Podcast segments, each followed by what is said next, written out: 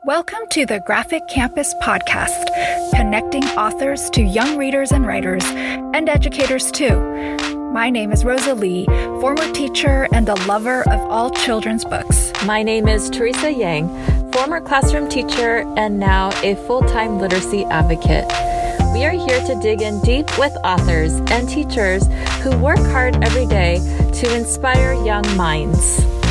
We are super excited to have a dear friend and teacher and professional educator with us today, Dina Yoo. We're so happy that you could join us today. Sure. Thank you, Rosa and Teresa. I'm really excited to be here. My name is Dina Yoo, and I currently am a second grade teacher at Ocean View Elementary School, which is in Albany, California and I've taught uh, almost all the grade levels, kindergarten through fifth grade, except for third grade. Third grade, I haven't taught as a classroom teacher for an entire year, but I've worked with all grade levels as a teacher on special assignment, where I was an instructional coach helping teachers when we moved to Common Core standards. And I've also had some experience working as a new teacher mentor in my career. And also, I worked with every child, a reader and writer through the Noyce Foundation as a teacher coach for writing. Lastly, um, I also worked as a reading specialist for a couple of years while I was in Albany. But I'm back to working as a general education teacher at second grade currently. That's really awesome. A lot of experience. Your school participated in our Young Authors Book Festival for the first time this past year. Can you say a little bit about what your experience was like as a teacher with your whole class with you?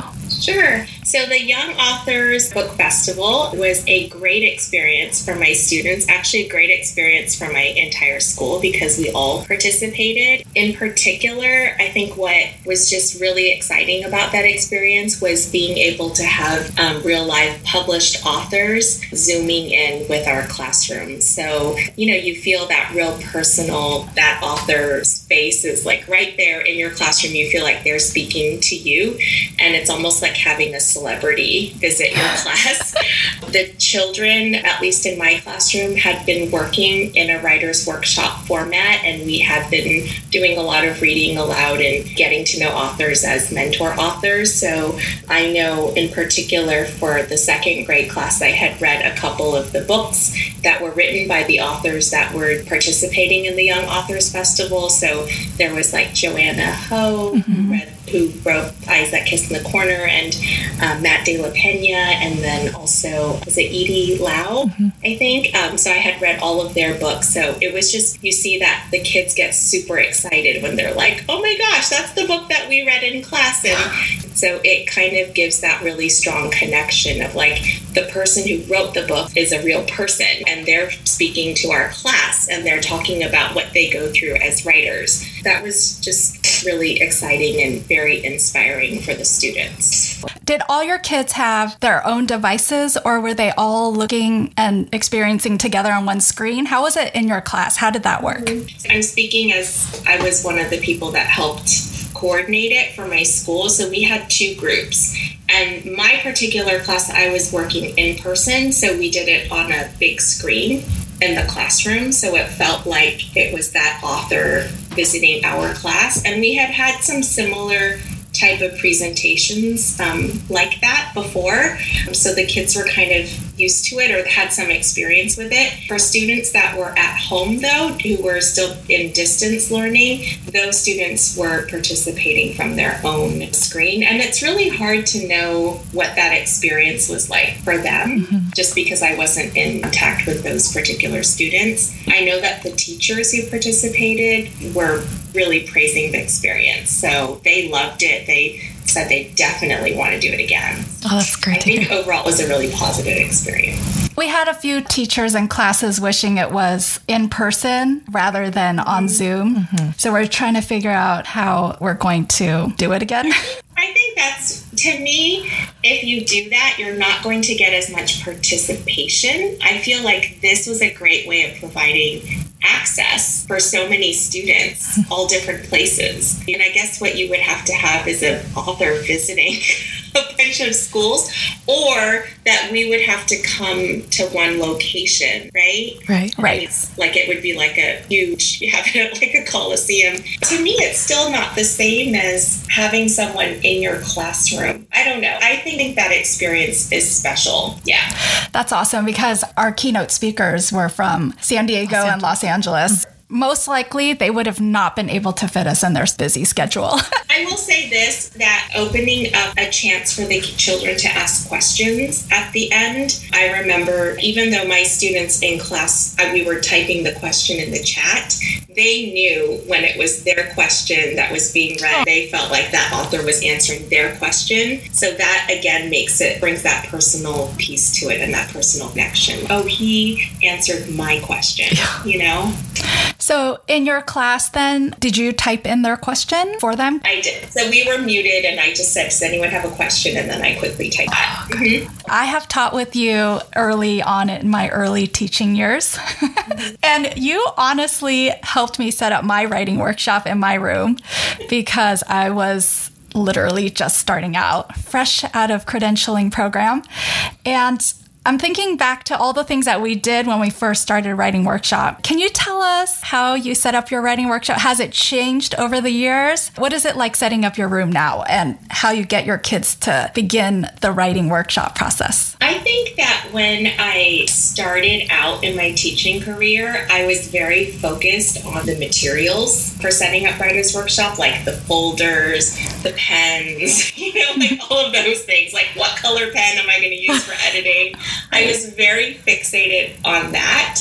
And now I'm completely not. it's very different.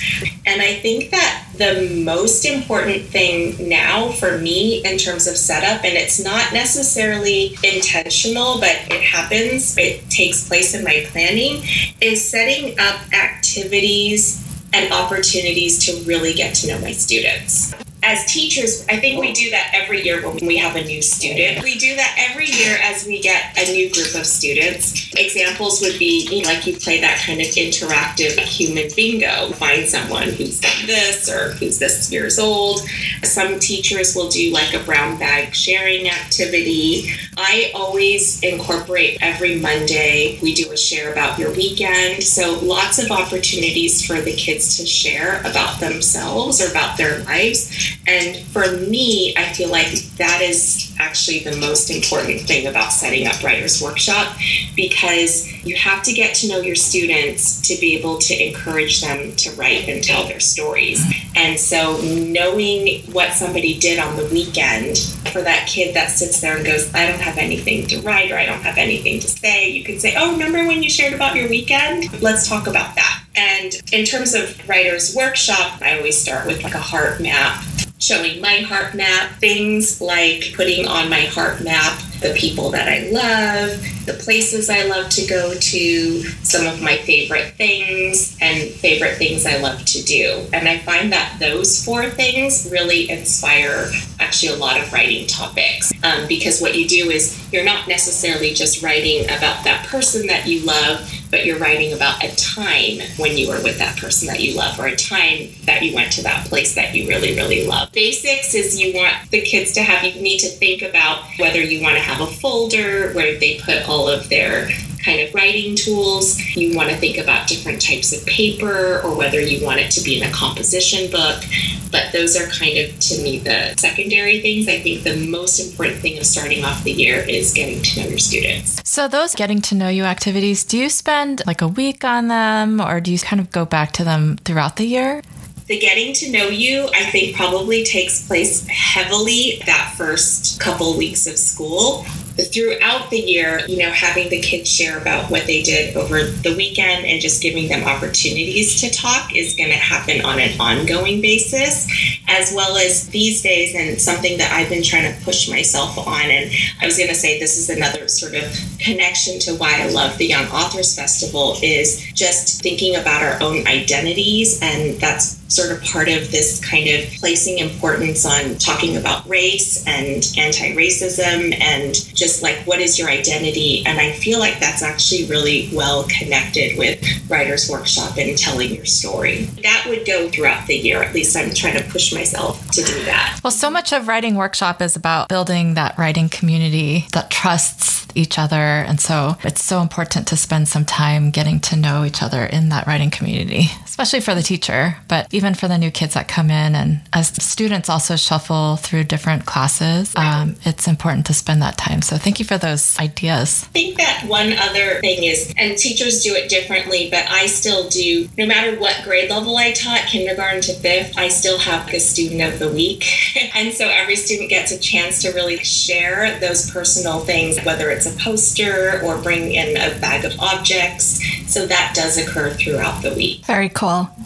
Also, I was thinking, have you ever taught writing in a non writing workshop format? I think teaching writing occurs on many levels, right? So the writer's workshop format is going through that process of what an author would go through. But I think right. that throughout the day, you're teaching writing sentence frames or responding to a book that you read. So writing does occur in other areas of curriculum, like social studies or writing about science, or even in mathematics, being able to share your thinking by written expression. There are teachers that are listening that might not teach in a writing workshop format what makes you want to teach in that format versus maybe the way you were taught to write? Very traditional how to write. It was more structured, how to write a paragraph, topic, sentence. And I think it was a lot more here's a topic, write about this topic, versus I think one thing that's very different about Writer's Workshop is you have a lot of choice in terms of your topics. Although now, through over time and with Common Core standards, it's about learning to write within certain genres of writing different types of writing. You have that choice in topic, which I do think is important. I do think inspires kids. And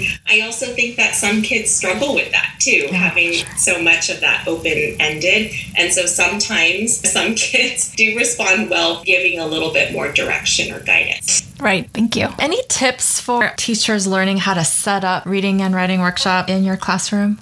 Lots of time to get to know your students. Mm-hmm. One thing that's really important at the start of the year, and I always am mindful of this, is to make lots of time for setting up the routine. In particular, there's that format of Writer's Workshop and Reader's Workshop where you do the mini lesson and then there's that kind of independent work time.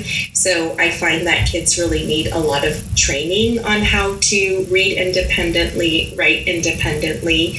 I don't know if it was a mentor teacher of mine that said this to me or if I learned this from credentialing, but I always in my head thought it takes about a month for the mm-hmm. kids to truly learn those independent routines and to not rush it. Because once you start rushing it and trying to do too many things, then it kind of you lose that independence. So it's really, really important to take that time to set up that teaching and expectation of what do you do when it's independent writing time. I find it's more successful if I teach them what it means to be independent and we talk about what does it look like, what does it sound like. Mm-hmm. We model it, we practice it, and starting off with just five minutes of independent time. And I'm really not doing much, but just watching and observing and then giving them feedback on how they did and then building up that stamina for it. And then, you know, once I feel comfortable, I might just pull one student and do a quick assessment, try to get through that. And I talk with my class. I found it really successful if I can be wearing a scarf, just like I keep a scarf in my classroom. And so when I'm wearing the scarf, that means that I'm conferencing with someone and you can't come and interrupt me. Yeah, so something very visual. Routines. Yeah, and just building that independent time because one of the most important things about Writers Workshop and Readers Workshop is that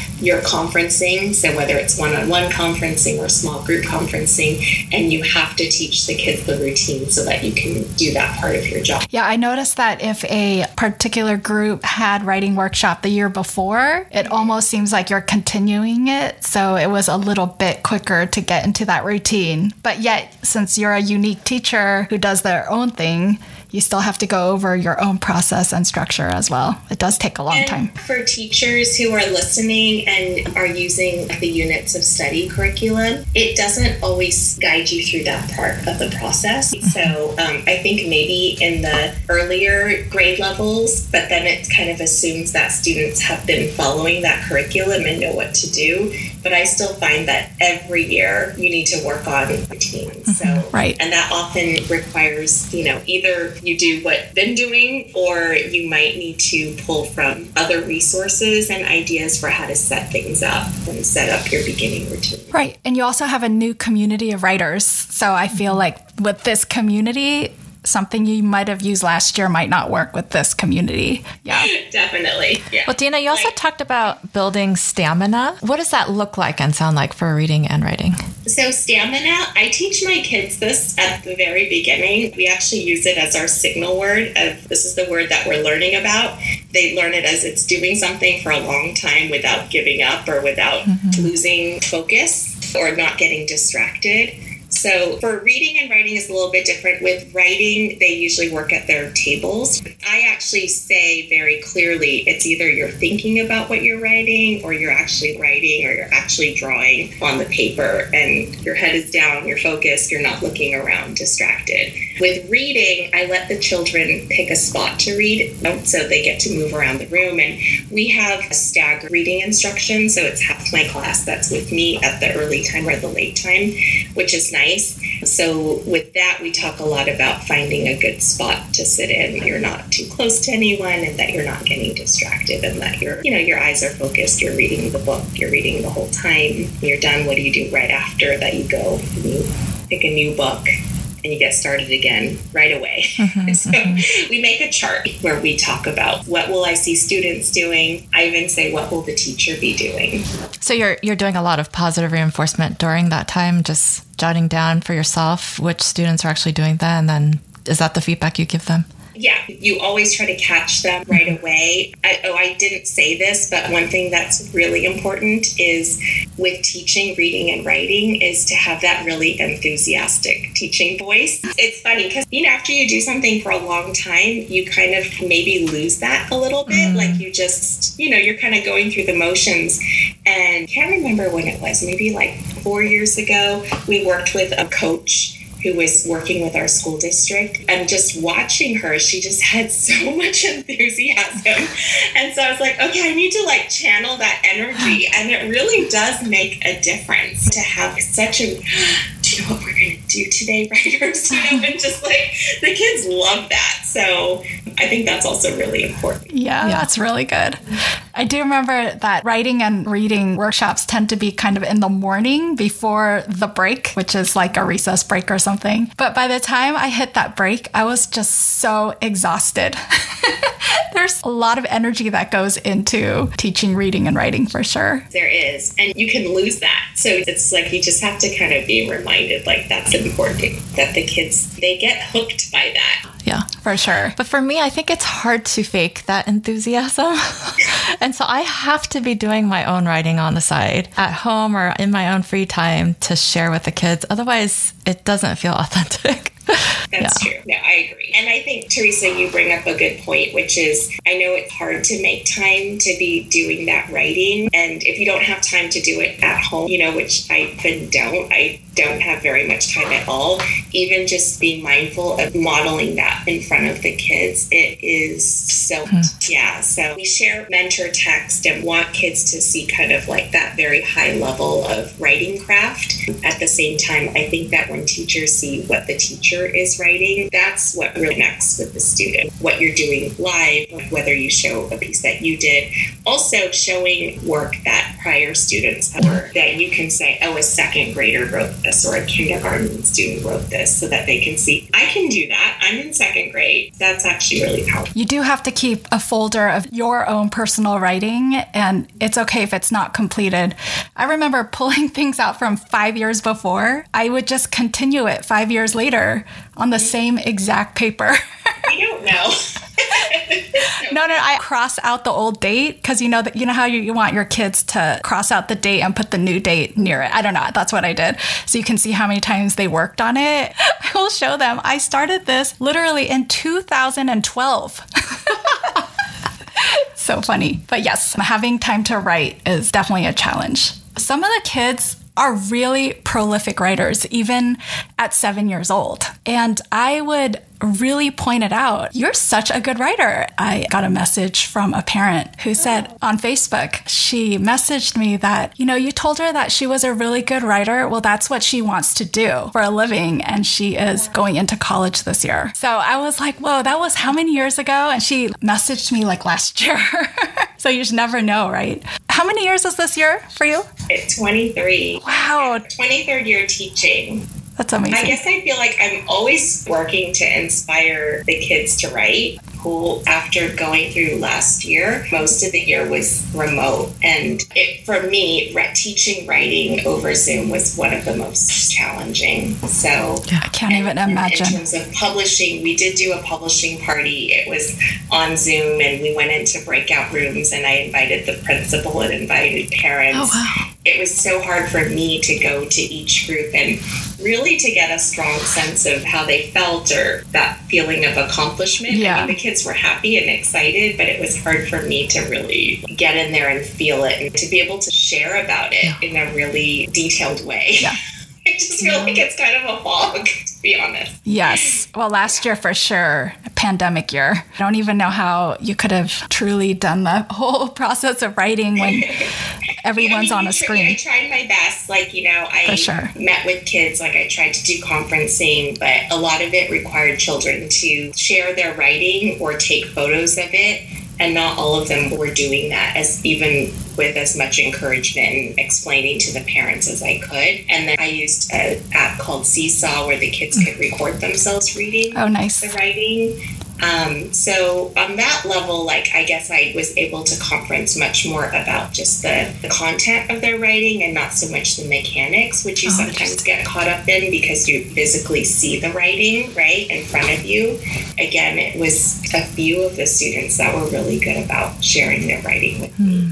What I love about reading and writing workshop is that they complement each other so well and they go hand in hand in a lot of ways throughout the year. And so thinking about your read alouds or your mentor texts, what have been your favorite ones that you have used year after year for maybe a certain unit or a certain genre even? In terms of read alouds and talking about getting to know you, like at the start of the year, I've used, well, this year in particular, like I use the name jar, which is I think Yangsook Choi. I think that's the author. Mm-hmm. So we started off the year with like our first homework assignment was to go home and talk about your name with your family and where did your name come from? You know, does it have any meaning?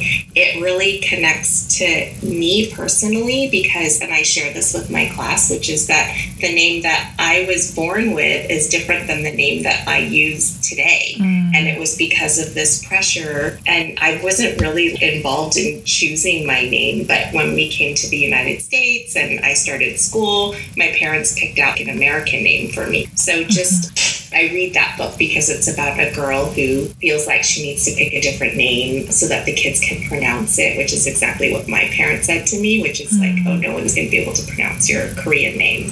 So then we switched, and I share that personal story mm-hmm. with my class. That's sort of a favorite book that I use at the beginning of the year. Um, that is good. I also use this book, I want to say this year in particular, and I think I will continue to use this book, which is this book called Let's Talk About Race. Oh, yeah. Um, it's by Julius Lester. Our school district, our high school students got together and they, I don't know how, how to describe it, but they really formed this group and it's called Diversify the Narrative. So it's all about diversifying the narrative that children are taught in terms of like history and race.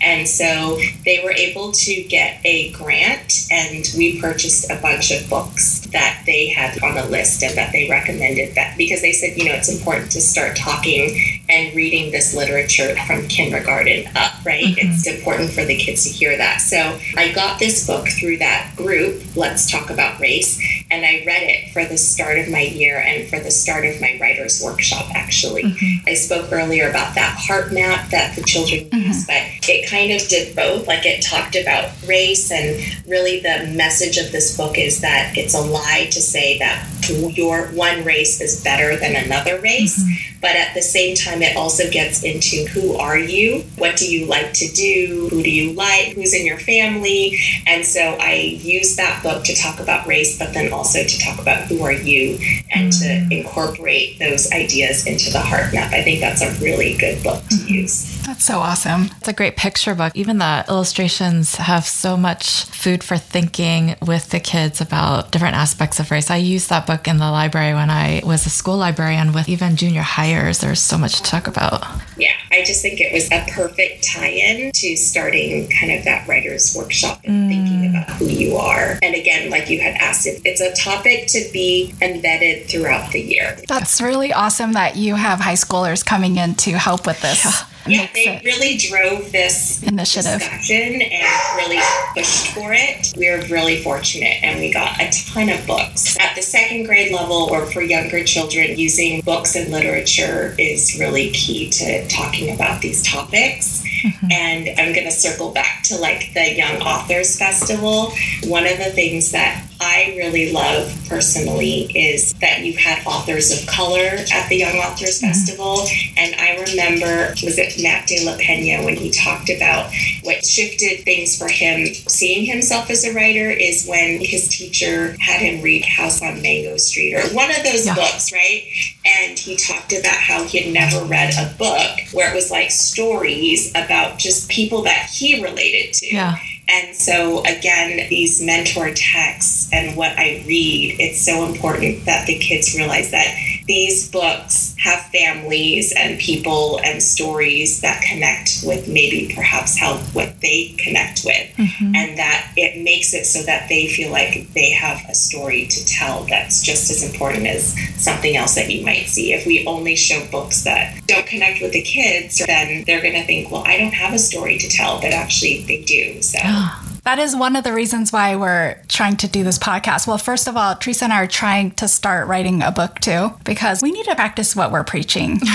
so we're just starting the process because that idea of everyone has a story to write and it's not going to look pretty like the books that you know have been published because we've never seen their hundreds of edits and revisions and I just felt like in the Young Authors Festival, the authors really did talk about how they were very explicit about talking about what they grew up reading and and why they were inspired to write that they have stories to tell too and that it's important for kids to see stories with characters or people that connect with them. Even my class last year they're second graders but they really i felt like they understood the message that these authors were giving. Yeah. and perhaps it's because i tried my best to have explicit conversations about race with my class. So they, yeah. they understood. And i know matt de la pena in his podcast he said you think your story is not very interesting because you are living your your story. It's not very interesting for yourself, but imagine someone on the other part of the world that goes, Whoa, that's what you eat for breakfast? Wow, that is so interesting. Yeah. And I thought that was such a good point. Of course, it's not interesting what you eat for breakfast because that's what you eat every, every day. day. Do you have any other books that you're reading right now? Setting up the school year is so much work. And in particular, a year after being away from school, we're dealing with so much right now yeah. in the schools with COVID yes. cases, making sure kids are safe. And it's just been an exhausting start to the year. So I guess I haven't been reading as much as I should be. Mostly just, you know, trying to push myself to read picture books that deal with topics of race or have characters with people of color. I think those are the main ones, just trying to incorporate that into my teaching. But in helping us plan for the next Young Authors Book Festival, are there any authors of color or any authors that you know that you would love to see at the next or festival? hear a podcast from? Yeah. in terms of listening to authors speak, I always love listening to Jacqueline Woodson speak. I think she's really great with talking to kids and young kids and older kids. I love hearing. And then I guess another that I think I've told you about is Jason Reynolds. He's yes. very inspiring. Yes. They're on our list also to try to have an interview with. And of course, we always love to hear from Gene Yang. Thanks, Dina. well, thank you so much, Dina, for spending time with us and giving us your expertise, your expert advice. Mm-hmm. To learn more about our book festival, go to www.youngauthorsbookfestival.org. Also, don't forget to subscribe to the Graphic Campus podcast. Thanks for listening.